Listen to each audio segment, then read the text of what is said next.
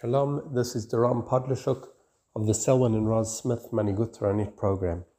In today's Daf Gittin Samach Gimel Amud Bet, we hear about a certain scenario where a husband appoints a shaliach to give his wife a get, and when the shaliach goes over to the wife to give her the get, she says, accept it on my behalf.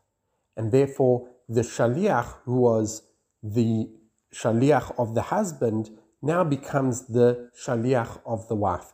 And the Gemara has a safek whether this is actually acceptable or not. It's a machloket amoraim, and the conclusion is both the amoraim of Eretz Yisrael and the amoraim of Bavel uh, come to the conclusion that it's really a safek, and because of that, in the case that the husband passed away and didn't give another get, the woman is Safek divorced or Safek an almana, and in the case if there's a brother and there's a problem of yibum or chalitza, she has to do chalitza misafek. In the case where the husband is still alive, he needs to give her another get. So to summarize, in our case, where the husband gives a shaliach, make, appoints a shaliach to give her the get, and the wife says to the same shaliach to accept it, it's a safek whether she is actually divorced or not. But the Gemara uses an interesting term to discuss what the solution is. The Gemara says because it's a davar sheba erva, that this is a scenario involving arayot, therefore we apply the principle of safek, we, she has to get another divorce, or she has to do chalitza.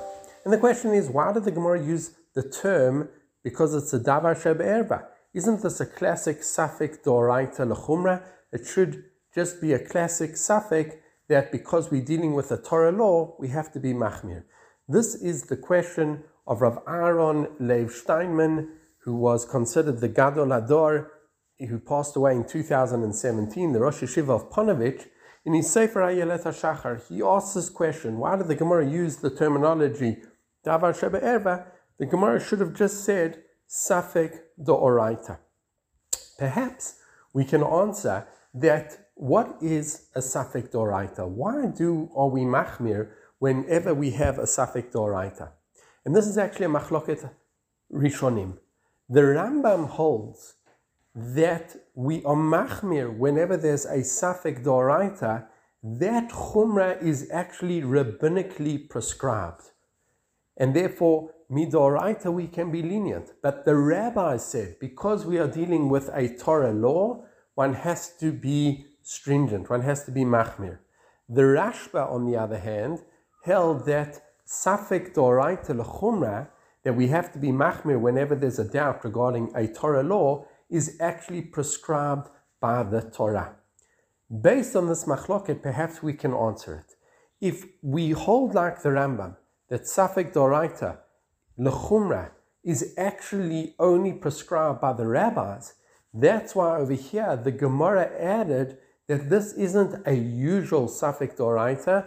This is a davar sheba erva. And it could be that even according to the shita of the Rambam, when it's a davar sheba erva, that would be a din doraita. Um, according to some achronim, that is the chiluk within the actual Rambam's opinion himself. Have a great day.